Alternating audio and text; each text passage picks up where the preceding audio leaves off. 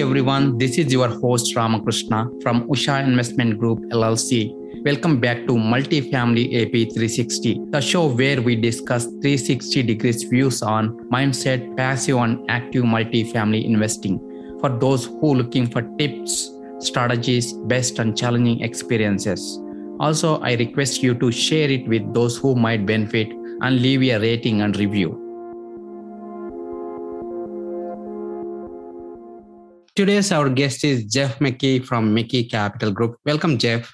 Hi, Rama. How are you? Yeah, I'm good, Jeff. How about you? Doing great. Thank you very much. Sure. Uh, Jeff, can you uh, share a little bit about yourself? Sure, sure. So, um, you know, we've been investing in real estate for five years, originally single family. Then we went to passive investing in multifamily as limited partners. And we did that as part of a mastermind group.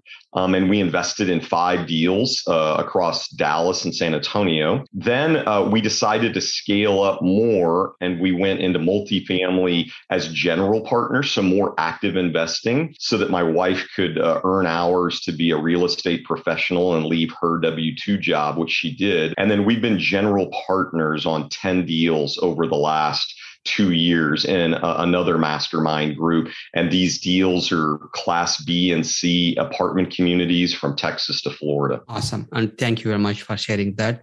And you, you wrote a book or you partnered uh, writing a book, bringing value, solving problems, and leaving legacy. So would you expand it and elaborate on it? Yeah, that's correct. So it was a book that I'm an author in that was published in 2021 and it became, you know, an Amazon bestseller in a bunch of different categories. My chapter is about scaling from single family and what we learned on that side, fix and flip, buy and hold, the homestead strategy, wholesaling, all of that. And we quickly went into passive investing and multifamily to scale up. And then we pro- uh, progressed into becoming general partners. So the chapter in the book is about kind of my journey along the way and, you know, kind of what my why was. I'm still a W 2 employee. Uh, I'm striving for financial freedom and uh, basically having the passive income exceed, you know, uh, the W 2 income. So that's what the, uh, the, the plan is that we're on track for. Got it. And thank you.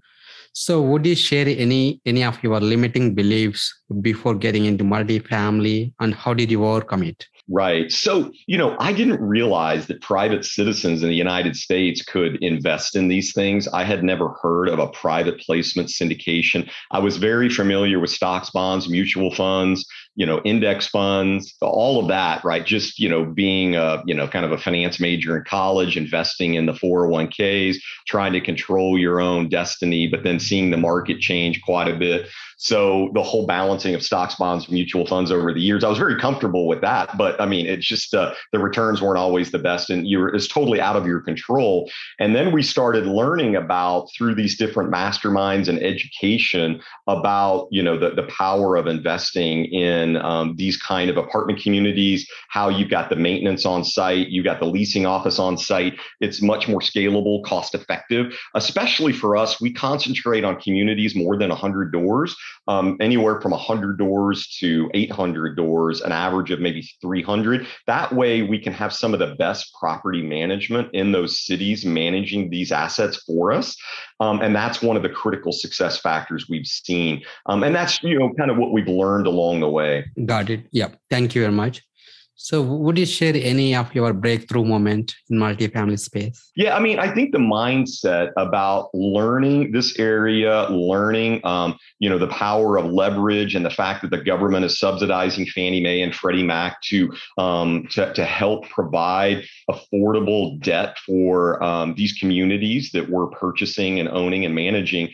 Um, but then also the government, you know, with the 2017 Tax and Jobs Cut Act has this bonus depreciation, and 2022 is the last year of 100% bonus depreciation. So, you know, we got a lot smarter about how to reduce our federal tax liability. You know, you never really get away from paying property taxes, sales taxes, but there are things you can do um, as an individual in the United States, and the government writes it in the tax code that if you are going to provide housing for others, they will provide you some tax benefits, whether it's a, a 1031 exchange, whether it's bonus depreciation. Um, and those are the things that we got educated on. You know, we hired professionals to help us understand our situation, um, what different strategies we could uh, employ to go change our situation. Um, and then that's what we've done. And, and so one of the things I've learned over the years is, is to take action. You know, it may not always be the right action, but I've certainly seen people, you know, friends, family, others that do a lot of analysis and they typically don't pull the trigger.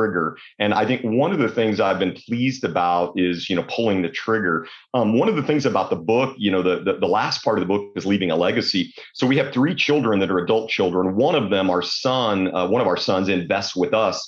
And so, you know, we're trying to instill with him all of this education um, uh, around single family, now multifamily. And so he's a co-general partner with us and we, we co-own an, an LLC together. Um, and so then that's been good, you know, just teaching others, not only, you know, family and friends, but also like an extended network of people that I've worked with over the years and I've come in contact with about this passive investing and financial freedom um, and this this whole area where the returns are, are generally really good. Got it. Yep. Would you share your investment philosophy? Yeah, I mean, I think the investment philosophy you know we have is is to diversify into geographies, different types of deals we've been moving away from our Wall Street investments over to Main Street. So we've been moving away from the stock market, stocks, bonds, and mutual funds. We've been liquidating those over the last five years um, and putting those in real assets that you can actually have some level of control over. Plus, we're, we're using good debt.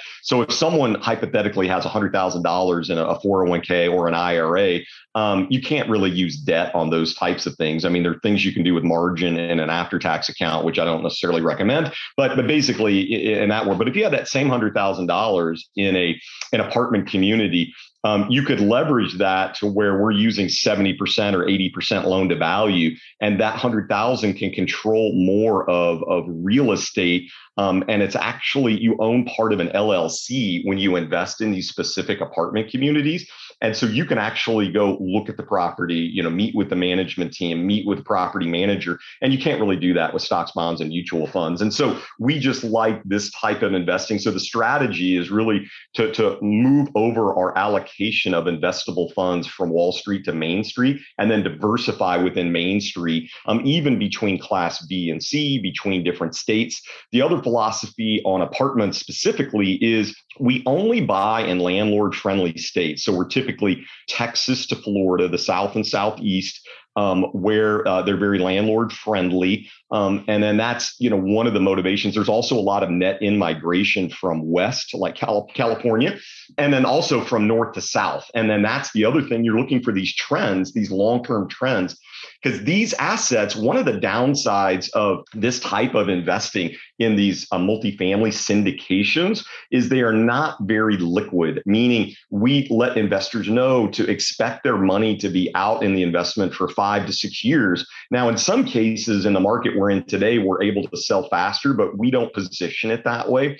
We basically say our goal is to double your money in that five to six year time horizon. Um, and, and that's where these um, type of investments today are not super liquid. There are things going on around tokens um, and and some of uh, some of that technology, uh, but it's not it's not there today. But eventually there will be more deals where they'll be all tokenized, and it'll be a specific property, you know, one two three Main Street in Dallas, Texas, and you can buy you know a token for that property and buy and sell it on an exchange. That isn't available today. So we we basically have um, a, a somewhat illiquid, but for that you get higher returns projected. Again, these are projected. In some cases, they're actual when you go full cycle cycle. Um, but those are the things that we like in terms of you know the philosophy of investing longer term. It also prevents you from making irrational decisions if there is a pandemic, if there's a war someplace, um, if there's a certain currency crash somewhere that impacts the market. You just can't go and say, oh hey, I want my hundred thousand back from one two three Main Street. It's like yeah, it doesn't work that way. So whether that's good or bad, it, it basically forces people to leave their money in that investment. And and I know that saved a lot of people over the years. Like even in the beginning of COVID, people were wanting to exit some of this multifamily. But as it turns out, you know, with the inflation that we have and the rent increases, the the net operating income and the value of these properties has gone up. You know, for most most properties, you know, quite a bit. Got it, and thank you. So since you mentioned about tokenization, so what, what is your prediction? How long it will take to come into picture? You know, there's already some platforms out there. There's already some uh, companies that do this. Like I believe there's a, a, Cleveland office building, one Cleveland apartment. The downside today is the banks aren't behind it, the government's not behind it in the United States. So what you have to do is you have to pay cash. So let's say it's a $10 million apartment community. You can tokenize that, but you can't use debt because the, the, the people that own the debt typically, unless it's a private lender, but when you're talking about the federal government, Fannie, Freddie, you're talking about bridge loans like Arbor, they're not going to allow you to tokenize, let's call it the equity portion of that. But if you own that asset outright, you can create a token. And you could just say the par value of the token is $100. Um, and then every quarter you have it independently audited. And then all of a sudden, maybe the value goes up by $5. Now the par value of that token is 105. You create an exchange, a platform, and people can buy and sell that token on like, you know, one, two, three Main Street in Cleveland as an example. So um, it's going to come over time as, uh, you know, blockchain ripples through, especially the real estate industry. If you think about title insurance, just think if you had, uh, you know, uh, that that city had all of um, the titles in a blockchain where you could buy and sell over your phone, right? That's coming, and there's certain cities around the world that are experimenting with that. Um, but yeah, the tokenization will happen in the syndication space. I don't know over the next five years. I have talked to people that are working on it. Um, it's not ready for prime time, but part of the negotiation is with the banks and the federal government to get them to understand and allow this technology. Um, but right now, it's still in the discussion phase for at least a lot of the big players in the traditional markets. Got it, and thank you. Thanks for sharing that. Uh, what, what's your point of view on current market, uh, current multifamily market situation? Yeah, I mean, I do hear people say, "Hey, there's not any good deals out there anymore." I mean, whether it's multifamily or whether it's uh, self storage or single family or you know, in, in some cases, short term rentals. But you know, we're able to find a, a, about 10% of our deals are off market, 90% are on market. And so off market means we we might know the seller, we we might know the broker that has a pocket listing and hasn't made it to the market yet. Those deals, there's no competition because it's it's typically just us. And and those deals can be pretty good. They're hard to find, but they're out there. Like we we've got one under contract. Can't really talk about it, but but there there are deals out there like that. The 90% are on market, which means, you know, we're bidding against a lot of other people. Now we typically typically in terms of strategy stay below the 100 million purchase price where when you get into the 100 million dollar you know you start dealing with institutions buying those and a lot of them are class a luxury. Um, you got grant cardone and other people bidding for those. Those are, are, are not our target market. We're more in the 10 million dollars to 80 million dollar where it's below the institutional visibility. Um, and and so so that's an area um, you know that we focus on. But we're seeing a lot of loss to lease which means um, we see market rents increasing in certain cities, um, but in some cases, the owners and the property managers of certain apartment communities have not been keeping pace with rent. So that's one example. Another example is some of these owners have run out of capital to rehab, to fix up the units and put in 5,000 a door, 10,000 a door to take a classic unit into a, a modern unit. And so they're not able to also force appreciation, force rents up. And so we come in with a new set of capital stack to go rehab, let's say, the remaining units and then drive up rents over time as those leases expire. Um, someone can renew at a higher rate because, you know, once we improve the unit, or we just bring in new tenants for that community. So that's where we're seeing a lot of opportunity in today's market. There's other things that we do. We do water conservation, low flow toilets. We change out lights to LED that use a lot less energy. So on the expense side, there's certain things you can do. You can drive other income with, you know, um, installing covered parking, charging per month. You can put in, um, you know, fencing for the first floor units and charge $50 a month. You can add washer dryers if they have hookups already. So anyway, there's other income that, you know, you can do. But in this market, mostly what we're seeing is the opportunity is, is the loss to lease. Now, with interest rates going up all over the place, including multifamily, even though we're, we're getting subsidized by Fannie and Freddie, um, it's still a challenge when you do your underwriting and when you're looking at the future over the next six years. What do we believe rents are going to do in terms of increases, expense increase? What are interest rates going to do? Are we going to do a fixed rate right now? Are we going to do a, a, an adjustable variable rate and hope that they go down? Are we going to refinance out a bridge debt? So there's definitely a lot of discussions happening on the debt side and what we think. Um, and so our underwriting is typically conservative, um, but we're able still to underwrite deals. And our uh, the, the mastermind we're a part of has a really good track record of once we commit to doing a deal, we always close the deal. And so we've done like 90 transactions in six years in this group, and we've been part of 10, you know, over the last um, 18 months. But but so those are just some of the trends we're seeing today in, in the multifamily space in the United States. Got it. And thank you very much. So uh, since you mentioned like uh, off market, more, uh, around 10 percentage of your deals are from off market, uh, definitely like no competition is less. I mean, no competition or less competition. So from pricing pricing point of view, like how much less you will get, you know, for off market deals? I mean, you know, it's a good question. Uh, I mean, if you look at the price per door we put under contract for, um, you know, kind of the off market deals, I mean, it's probably in the neighborhood of 10 to 15 percent less than if it went to a bidding war with an on market with a bunch of i mean sometimes there's 20 offers on a single property you know it, it's crazy in certain cities that you go to.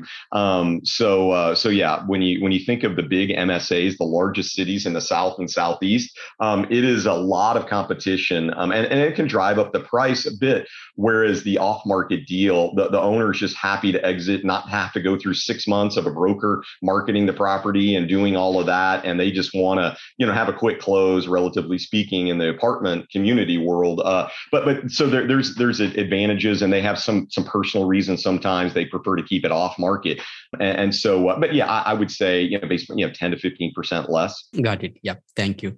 So would you share any of your best multifamily investing experience so far? Yeah, you know, I, would say a couple things. One is, you know, we've invested in a lot of deals, and that goes back to, to diversify. So let's just say someone has a 100K investable. I would just suggest they look at two different markets, 50K each. Um, like sometimes what I think is the best deal uh, isn't always the best deal over time. And the deals that I thought were marginal turn out to be the best deals. So there's like we were uh, you know in a deal in, in Dallas, and um, you know it was in a, a, a, market in South Dallas that you know over the years have been pretty sketchy. But you know we thought the city of Dallas was putting in forty million dollars and it would turn around, and that turned out to be like a two point five x return in three years. Right. Then there's another deal on the positive side um, in Arkansas, a little town you know called Fort Smith, Arkansas, and that deal's about to go full cycle at you know two and a half times uh, what our investment was. And we're also gps on that one. And that's you know in 18 months. Again some of it's the market but but there's small markets tertiary markets and there's large msas so we've invested in all three large msas so tier one tier two and tier three cities. Um, so so what the, the common denominator we've seen in the last you know four years is um, when it cash flows day one and you're at let's say 80% 80% plus occupancy. Um, because of the supply chain issues with COVID the last couple years, we've seen those properties, let's call them stabilized or near stabilized, perform better um, over these last few years than the properties that we put under contract that we own that are at 50% occupancy, 60%. It's because there have been, if you're trying to change out, you know, uh, 300 sets of appliances and you're waiting on boats coming from Asia, that's a problem. And that's put us behind. Um, if you're trying to repaint all the units, believe it or not, there's a paint shortage in the United States. Okay, that puts you behind. Um, during the heat of COVID, um, unfortunately, there were a lot of people sick, and it wasn't just tenants; it was also the workers. So, getting the the general contractors and subcontractors to stay on the schedule was was very difficult because people were just out ill with COVID. So, those things have have have basically steered us a little bit towards the uh, more stabilized day one properties than the super deep value add. That's in general, you know, what what I can share and what we've learned over the last few years. Got it. Yeah. So, would you also share any challenging experiences so far? Um, you know, challenging experiences I would say some of it goes back to that mindset. People have a hard time really understanding the space, you know, where this money goes, that you're buying an LLC. So I think just the education, the self education, and, and, and, surrounding yourself with others that know that investment area that you're interested in. So let's say this private placement syndication for multifamily apartments. There are very deep communities around the United States. There's bigger pockets, there's all kinds of different mentoring groups you can join point, uh, there's tons of podcasts like this one. You can get self educated. To me, it's the mindset around that of getting education, but then eventually just pulling the trigger. Some people just have a real difficult time with investing. A lot of our deals are a minimum of $50,000, and then our larger deals above 30 million purchase are around 75,000. We do have 506B, B as in boy, which means we allow up to 35 non accredited per deal. We don't today do 506C, which is accredited only, and you can advertise those. And so I do a lot of calls with investors just understanding their situation. And, and I think um, coming, you know, from the W2 world, people just have a mindset challenge of, hey, I've always been told to max out my 401k, do as much as I can in an IRA, move it to Roth, and nothing about this kind of real asset investing. To me, that's one of the challenges I just see with people that I interact with and try and help them see, you know, how they can reach financial freedom through passive investing. Got it. Yeah, thank you. Uh, any books that impacted your life and what way? Yeah, you know, I started six years ago with the, the classic purple book, Rich Dad, Poor Dad, Robert Kiyosaki. I followed up with the cash flow quadrant, which was actually very beneficial, trying to move from the employee quadrant over to the investor quadrant, moving from 50% taxes to 0%. And we've been doing that over the last few years.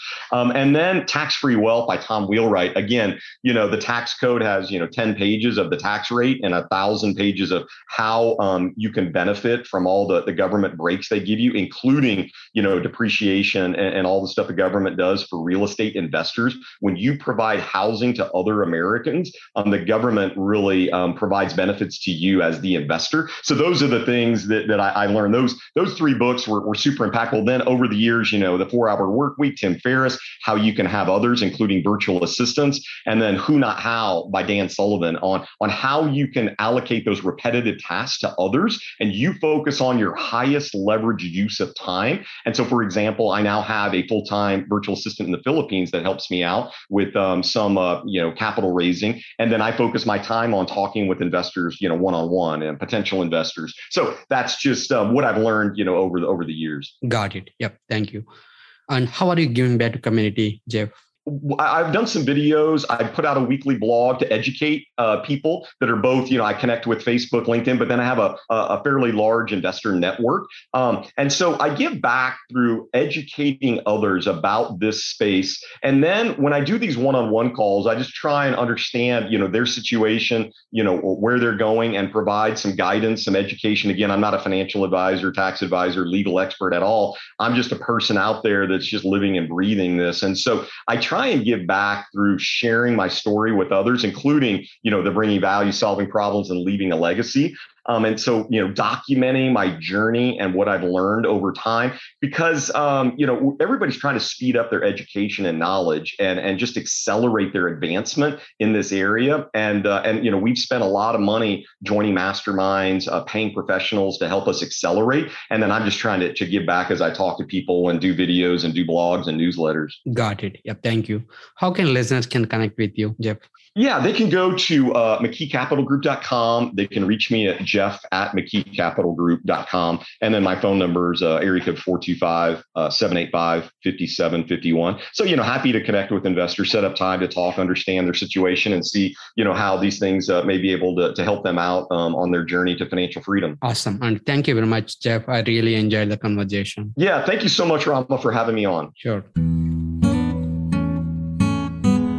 Thanks for listening to Multifamily AP 360. Check out the show notes and grab the freebie on our website, ushacapital.com. Also, if you enjoyed this episode, share it with those who might benefit and leave a rating and review. Follow me on my social media. Thanks for tuning in, and I will see you next time.